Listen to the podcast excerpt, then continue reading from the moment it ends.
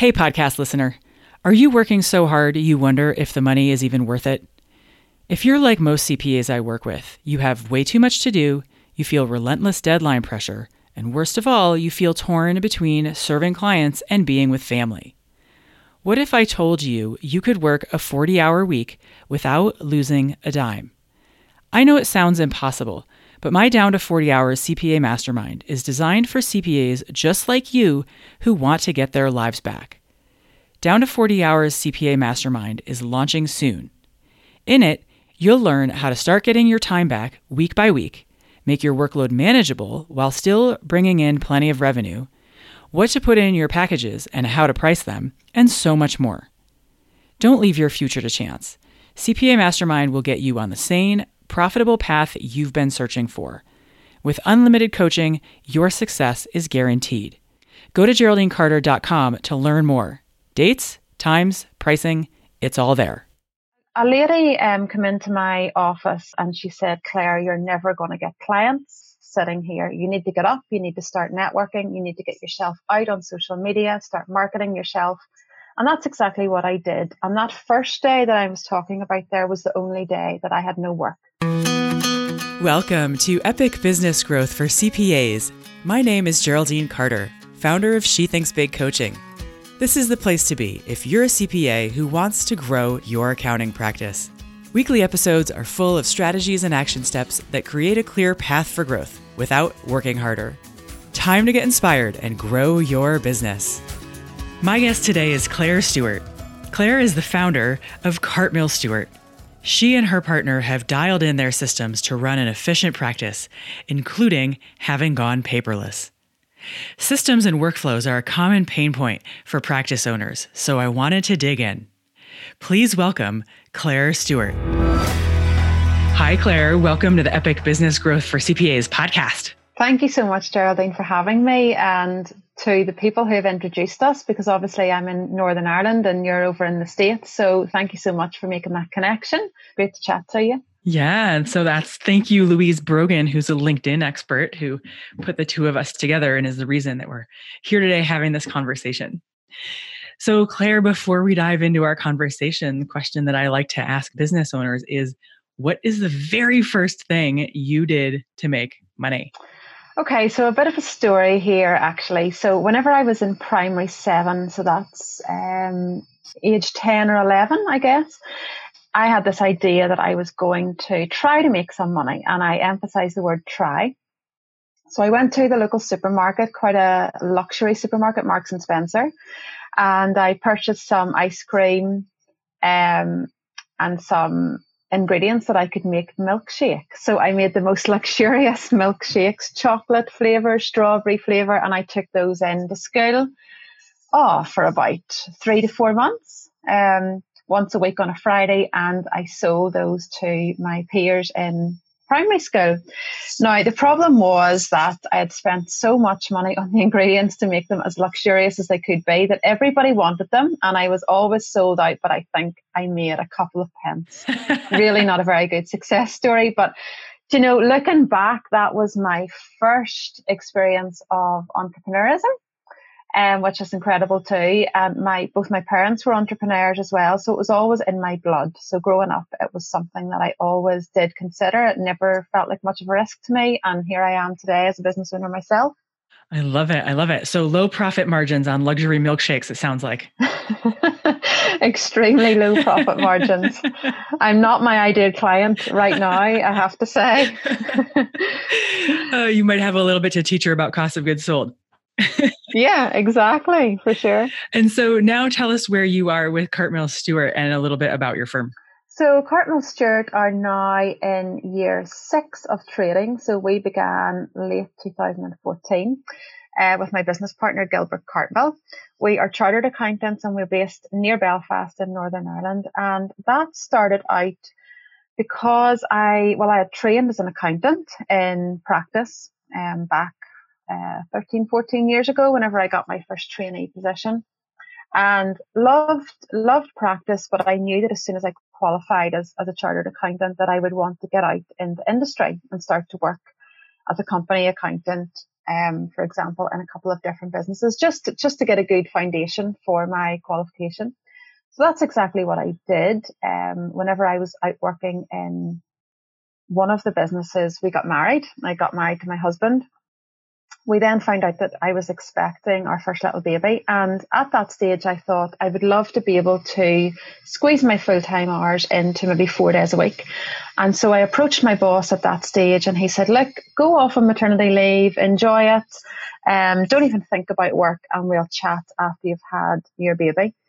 So that's exactly what I did. And about six to eight weeks after I had her, it was a little girl called Madison.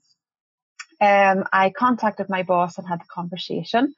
And at that stage, he broke the bombshell to me that the company couldn't facilitate that request at all. So I had to be there five days a week, or um, basically there was no other option. So at that time, my hormones were kind of raging. I just had a baby. I was very emotional, but something inside me uh, made me realize that this was my opportunity. And if I didn't take the opportunity to start my own business at that point, I may live to regret that. So I left employment um, with that company. And I started, I, I opened a very, very small practice. And at, at that time, it was called CES Accounting Services. And it was just down the corridor, actually, from where I'm sitting at the moment, just, just a, a small room with one desk and a couple of chairs and zero clients. and yeah, that first day I dropped Madison off at my mom's. She was six months old, and I thought, what have I done? I've left a well paid job to sit here with no clients and I had to pay rent. So straight away I was loss making. But a, a lady um, came into my office not long after that and she said, Claire, you're never going to get clients sitting here. You need to get up, you need to start networking, you need to get yourself out on social media, start marketing yourself, build a brand, both personally and for the company, and just go out and explore the world to, to, to meet your clients. And that's exactly what I did. And that first day that I was talking about there was the only day that I had no work. Um, my mom, as I said, owned a business. My dad owned a business. So I thought, you know what? I'll start with those two started to work on that, built it up to about 30 or 40 clients. And that was one year in. Got a really good business mentor during that time, actually. Um, really, really good business mentor who taught me about pricing my services, which was something that I knew the theory behind because I'd obviously done my training to be an accountant. But whenever it come to pricing my own services, I was incredibly bad at it. So I made a lot of mistakes. and had a lot of legacy clients that were a struggle to uh, move on to a proper fee, if that makes sense. And um, yeah, so one year in, a friend of mine actually, Gilbert Cartmill, um, who's now my business partner, said to me, Claire, I was just thinking about this. If I ever get run over by a bus, would you step in and look after my clients? And I thought, yeah, no problem, I'll do that. Um, we signed an agree- agreement to that effect. And the more we talked over copious amounts of coffee, the more we thought, why don't we just go into business partnership here because this could make sense. So he had come from a, a financial director's position to start his own business 10 years previous to me. I had come along with um, my chartered qualification, etc. He was very into IT and software. I was very into sales and marketing. And so we saw this as a really good match. And that's where we started. Um, as I said, late 2014, and here we are. So now it's you and Gilbert in a partnership. And how many clients do you have now? We have at the last count approximately 300 clients. Um, so we have we've always been a, a great believer in not buying leads, and we grow organically. Most of that growth is either through referrals, which is how we grew at the start um, and more recently in the last couple of years through social media and through I, I speak at a lot of events, um, both to accountants and the business owners, and it's amazing how whenever you track a client. So if a new prospect comes into your office, I always try to think back to where that relationship began because it's all built on relationships. And it's amazing because I had a prospect in my office yesterday whose dad came to one of our first Cartmill Stewart events about four to five years ago. And that relationship built with his dad. And then suddenly there was his son in my office talking about my account service. So we can link everything back to, you know, an activity that we have, we've done to get new clients. And it's mostly events, social media, and a little bit of referral. One of the things that we talked about earlier in our previous conversation that you're really good at in your firm is systematizing. And a lot of people mention having efficient systems as a pebble in their shoe. And I'm wondering if we can dive into talking about the systems that you've set up and you're kind of on the leading edge of using technology. Systems have always been a huge part of what we do in our firm. Um, and I guess the advantage that we had was that you know, we, we were coming into the market and we could really choose how we decided to start our practice. We weren't inheriting something from someone else. It wasn't a firm that had been on the go for maybe a hundred years and therefore we were, were inheriting a lot of um, internal process issues or anything like that. So we really had a blank canvas to go on. And the mistakes that we had made, both in my own firm and in Gilbert's own firm individually, could really be um, reassessed and we could choose the best bits. So that's exactly what we did. We started off um, with Xero. So I'm sure you're well aware there's Xero in QuickBooks and a lot of other ones in the market. And we decided that we would start off and become Xero certified. So that that's really been our main point of focus over the last number of years. And it's really where systems started within our business. We started with Xero and then we started to build different systems around that that would link with it. Um, as I said to you before, it's been very much of a journey. It's not something that we have totally fixed up to this point in time. So there's still a lot that we have to delve into in terms of getting processes and systems correct. But it's certainly it's something that we do pride ourselves on is system having systems but having humans behind those systems. So we're incredibly passionate about making our lives easier and more importantly making the lives of our clients more efficient and, and easier but being human and behind those systems. So there has to be a human approach to everything. And whenever i speak to clients sometimes when I mention systems, they say, oh, that scares me because what if I have to make a member of staff redundant? Or what if I don't need them for as many hours? And I always say, no, hang on.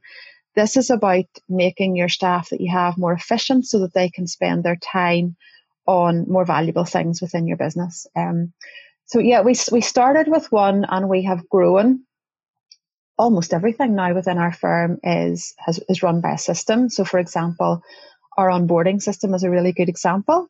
And we only, not going to even say perfected this, we, we've got it 90% right um, over the last 18 months to two years. And we started with one part of the chain and we built that up until we had the full, you know, the full system that we wanted. So the, the whole important thing in this has been progress rather than perfection.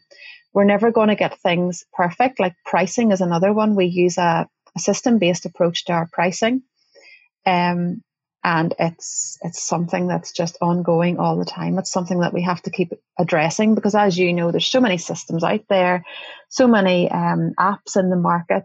So it's always looking back to see is this doing exactly what we need it to do, or is there something better out there that can that can help us in this journey? So yeah, we're we're incredibly fortunate to have been able to start that journey in the last number of years with systems. And whenever, I mean, a lot of con- a lot of accountants contact me and say, "Can we talk about these systems that you use and that you've implemented in your own firm?" And I always say, "Yeah, of course we can," because it's only going to be good for both of us to, to talk things like this out. So incredibly um, blessed to have, I guess, had that opportunity to grow our systems within our within our business. So, when you decide that you need a system improvement, like how do you even know at the beginning when you've got a system that needs improving? What are you noticing about the absence of the system? Yeah. So, for example, we one one of the systems internally that we've only just cracked, for want of a better word, is the system around deadline management managing staff's tasks, managing our own tasks. And I think we've tried to date maybe seven or eight, and we've we've we've moved on to a new system and then realized you know we, we tested quite we tested a lot actually before we decide to move all of our client information onto it but then there's just something that it falls down on so we so we used a system called teamwork and that was excellent but we found that we were spending so much time actually inputting the information into the system um, we then found a system called Senta, which is working incredibly well for us. Senta or Santa? Senta, S E N T A. Okay. It's a UK based firm. They're not they're not too old. They may be, I'm guessing, six, seven years old. We actually did trial them a number of years ago and they weren't developed enough for us for what we needed. And we've just moved to them um, October, November time, and it's it's really working incredibly well for us. Um, less user input, but more value at the other side as well. So we, we use that to manage all the deadlines for each of our staff members. There's five of us all together here. Um, all our compliance deadlines, all our mentoring, business strategy, all our business meetings are in there and it just, it runs itself now, but it's, it, it's taken a lot of time to get it to that stage that we're at now. Yeah, it's not just a plug and play thing where you plug it in and all of a sudden overnight it's up and running. Absolutely not. And I think um, that's what pe- people often think that whenever they switch a system on, that it's going to solve all their problems. We often find that whenever we switch a system on, we realize that a lot of the issues are actually issues that we've created ourselves. So internal process issues. And whenever we try to map out a workflow, for example, so let's take a set of annual accounts, for example, all of the stages of that job, whenever we come to input it into the system, we often think, oh, now why do we do that? Is there a reason why we do it that way? Could we be doing it better? So it's this continual um, evolution of how we can do things better. And quite often it's our own internal issues and our mindset, especially that gets in the way. Mm. So systems will help, yes, but a lot of it comes back to your core, your core business and what you do on the inside. I'm curious about that part, right? Because there's the systems piece that's the sort of outside, you know, outside thing you're bringing in. But if you have your own self created hurdles, I'm curious to know what some of those have been where you've gotten in your own way unintentionally and you're like all of a sudden you're like, wait, why are we doing it this way? What are what have some of those things been? One of my business mentors, just to take it back, said to me, let me get this right. Um, we don't inherit bad clients, we create them. Mm. And it's been really interesting for me because a lot of the systems that we have created internally um, have been around, for example, how we remind clients about deadlines when we approach them for information. So are we approaching our clients too late, for example, and then that's it's leaving it's leaving us under pressure, it's leaving them under pressure. So those types of things where we're we're now trying to bring it back to the core and thinking, right, if let's take a VAT return, so a tax return. Um, oh, is that VAT tax? Sales tax. Yeah. Okay. Yeah. Yep. Value added tax. Sales tax. So we have now, eh, through our new system, Senta, developed a far better workflow that we are actually telling people on the day that their VAT quarter ended, it's ended. Now you need to think about doing something. Previously, we were going to them 15 days after the quarter end. So we were actually creating issues that didn't need to be there. And then we were chasing up on information um, too late and leaving ourselves under pressure. So things that things that you just think, oh, well, it's just the way we've always done them and it works okay. But actually, let's go back to the drawing board and see if we can make this better from all aspects, from the client's point of view, from our point of view. Um, so that's just one example where we call it a Cartmill Stewart ism. And there's so many Cartmill Stewart isms that just we need to just scrap them and go, right, what's the best way to do things? And systems have really driven us to question everything that we do, why we do it a certain way, why tasks pass between different team members and, you know, maybe pass between too many different team members, for example, to, to use one example out of a lot. For those of our listeners who are struggling with systems and they just know that their system is loaded with inefficiencies and perhaps redundancies and maybe even gaps and or coming to things later than they should and then the boat has left they've missed the opportunity the client they can't take the client can't take advantage of the opportunity because it's too late and so on. For those of our listeners who are nodding their heads and going yes i have those challenges what are some key bits of advice that you would pass along to them on the process of improving these things? One of the things that i would pass along to them is to fix one thing at a time. So don't don't try to fix everything overnight or over, over the next week or two weeks. Um, for example, what I just spoke about there with the VAT process, that was something that took us probably two and a half days locked in a room. Literally, you know, we had um, sticky notes up on the wall with all the different steps in a in a workflow process and moving things around and thinking, no, hang on, that that's still not right. Book the time out in your in your diary and even look at one thing, you know, one day, the next thing the next day over the course of maybe a couple of months and get it addressed that way. If there's too much, you won't do anything. So address one thing at a time. Whenever I spoke about the onboarding for clients, that was one of the first processes that we started to look at. And the reason for that is because it's so client facing. We realized a bit late, I guess, that we are no longer competing with the accountant down the road.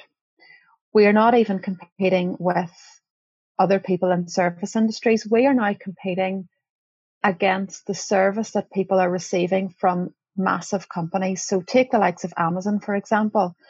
Here in the UK, we can order a book today and it's delivered tomorrow to our door by Amazon.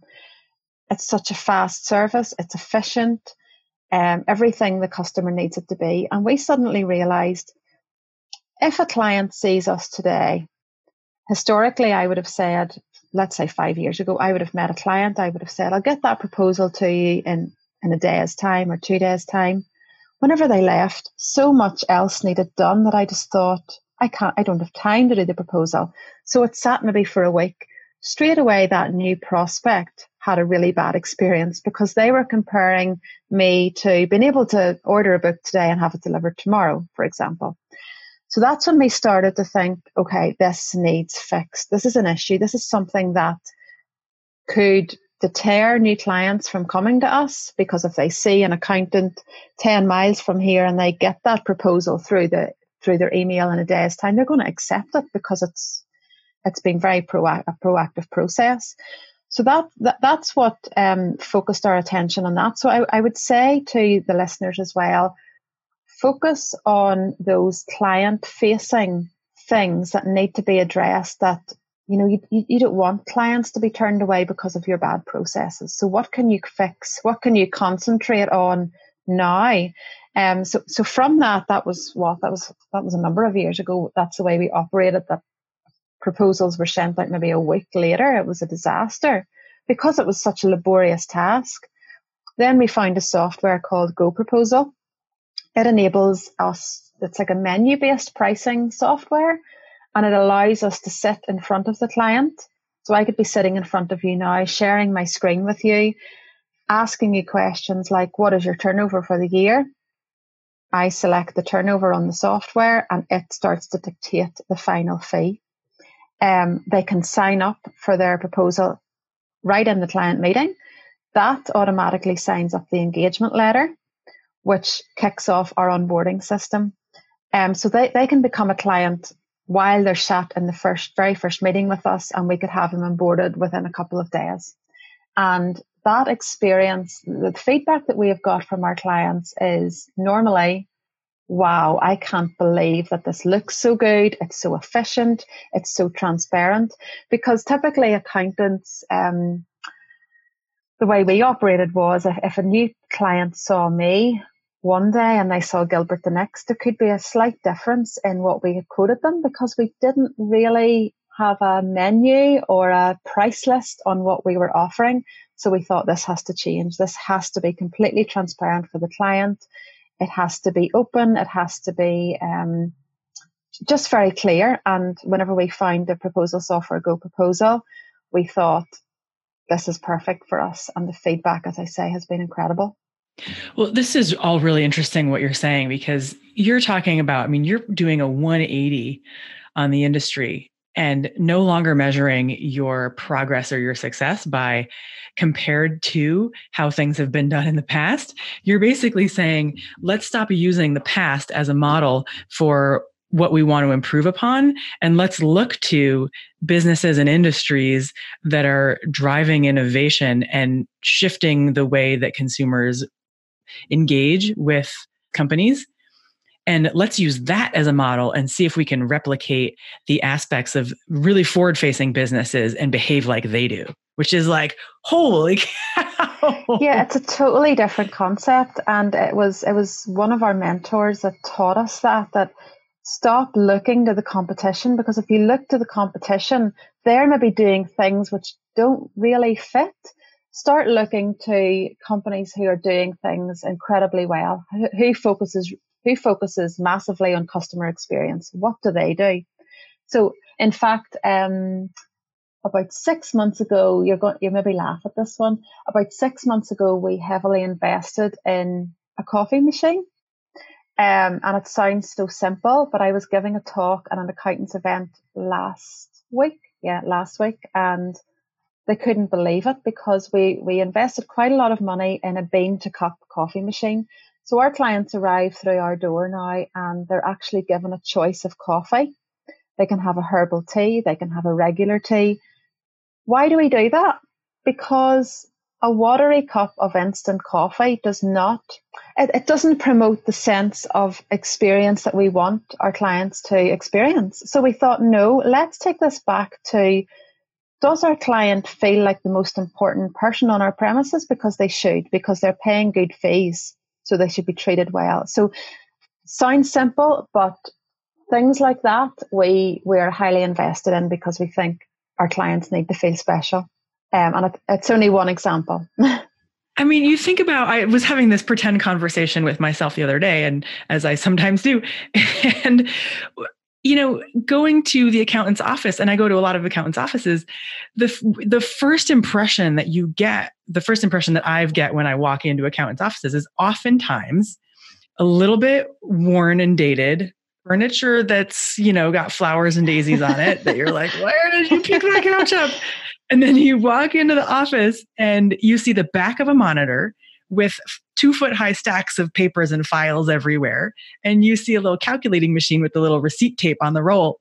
Totally. And and you kind of as a client, you know what you're in for and you're like, oh God, this is gonna be awful. And it's kind of like when you walk into, you know, like you walk into the I don't know if I should use this analogy. I'm going to use it. I might mute it afterwards. But it's like you walk into the doctor's office and the first thing you see is the stirrups, and you're just like, yeah. "Oh God, get me out of here!" It's so true. This is not the experience that I want. It's so true. And it's like de rigueur for accountants' offices to be, you know, especially the kind of one solo entrepreneur type, especially the dude who's 16 has been doing it for 40 years and hasn't bought new furniture in, in at least that amount of time if you try to find the equivalent in the marketplace in other industries, like you don't find that when you go to Starbucks. Starbucks put a, puts a lot of attention into the feel that you have when you're sitting there. And so back to your point, you know, what are some businesses that we really like who are doing which businesses are doing certain things really well? And how can the experience be customer focused and positive as well because um the, the job that that 60 year old accountant is doing, as you've just spoken about, is absolutely a, a really good set, like a good set of accounts, good tax advice. But there's just a dread when people arrive on the premises and they think, oh, this is just so, you know, laborious. It's such a laborious task. Whereas we want our offices to have a sense of fun. Um, we want them to be bright and airy and yeah, the whole the whole coffee thing is just a very, very small piece of that. And whenever I speak on branding and personal branding and marketing, it's not the obvious things. So while it's social media and it's newspaper articles and it's speaking at an event, it is all those things, but it's also, you know, what do they see when they come to your premises? Oh, they're served proper coffee. They get a really good experience when they're in the first um, client meeting because they can sign their proposal there and then. There's there's no, hopefully, no negative um, feelings towards coming to see us. And if we can if we can fix and make that as good as it can be from the very first visit, then we're on to a winner. obviously, then we need to follow up with the service being good but hopefully that comes as second nature to us. The the service being good is like a minimum viable product. Of course it is. And that's why we call it customer experience now, because everybody provides customer service because it's it's a basic, it's a given now. And that that's why we looked at how can we provide an experience. So whenever a client enters our premises, do they feel welcome? Um, do they feel valued? Do they feel important? And if they don't, we need to fix that. It's not good, especially on a first visit. Yeah, especially on a first visit. One thing I hear again and again is that business owners do not want to leave their CPAs because the CPA, or for you, charter mm-hmm. accountant, has such a long history with people that they don't want to have to rebuild a new relationship with a new CPA. Making sure that early on, when you have them, that you do everything to ma- make it be a great experience so that not only do they stay, but then they go out and rave to their friends and be like, oh my God, I just switched accountants and it is awesome. And they tell their friends, you have to switch too. Yeah, I totally agree. Um, we had a new client who came to us about a year ago, and she came because every time she left her accountant's office, she was in tears. And I thought that should not happen in 2019, it was back then, it should not happen. Um, and the amount of the amount of stories that we hear from from from new clients who have been with someone else, the service is horrendous. And it, in, the, in in this, you know, in 2020, it should be positive. It doesn't have to be negative. If I go into a web designer's office, we have one just very close to here. It feels fresh. It feels young. It feels fun. And oftentimes I walk past this office and think that's how I want my clients to feel coming into this office is that it feels such a positive thing to be there. And um, we have clients now who, when they heard we got our all all singing, all dancing coffee machine, um, they just drop in for a coffee, and we absolutely love that. We are in the business of relationship building, because this is potentially a lifetime relationship. As you said, people stick with their accountants. I think the average is about seven, eight years. So it's a long time and we need to invest in that relationship. I love this. This has been such a great conversation. If people want to reach out to you to find out more about the systems that you've implemented and stuff like that, what's the best way for them to connect with you? I would absolutely love people to reach out. So I'm here to help. If I can help, I will. Um, and as I said, we don't have everything perfect, but we are on that journey together. You can reach out to me on LinkedIn, and I also have a little blog of sorts on Instagram and Twitter as well. So please feel free to get in touch. My Instagram handle is Claire Stewart FCA, and my LinkedIn handle is Claire Stewart ACA. So hopefully you can touch base send me a little message or you can email me claire at cartmillstewart.co.uk. Excellent. And we'll put the links to those in the show notes so that people didn't have to jot those down. They can grab them from the website. Claire, this has been so helpful and enjoyable. Thank you so much for coming on the Epic Business Growth for CPAs podcast. Thank you so much for having me. I feel like there's so much more I could share, but please do reach out and I'll help you whatever way I can. Thank you, Claire, for coming on the podcast. Highlights for me in here were number one, creating issues that didn't need to be there. And sometimes clients who behave badly, in quotes, do so or did so because they were set up that way. So Claire and her partner made themselves go back to the drawing board and make systems better from the client's point of view. And this tied in nicely with looking at businesses that do customer service really well and seeing what elements you can replicate. The other one was fix one thing at a time. If there's too much, you won't do anything. So many accountants complain of feeling like they are chasing their tail when it comes to making improvements. And it's because they're either trying to do too many things at once or fixing things out of order. And yes, there is a right order to fix things in. If you want to connect with Claire, you can find her on LinkedIn and on Instagram, where she is a force to be reckoned with. Listeners, I'm here to support you, and I can help you even in just 15 minutes. If you want some help with a challenge in your business, reach out. Book 15 minutes with me. It's my gift to you as a loyal listener and fan. Just go to shethinksbigcoaching.com and click on the giant red Schedule Time with Me button. All right, everyone, that's it from me. See you next week.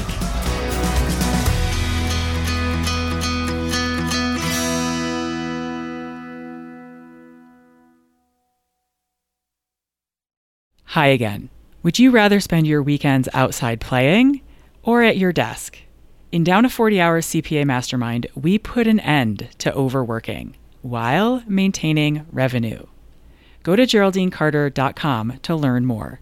Dates, times, pricing, it's all there.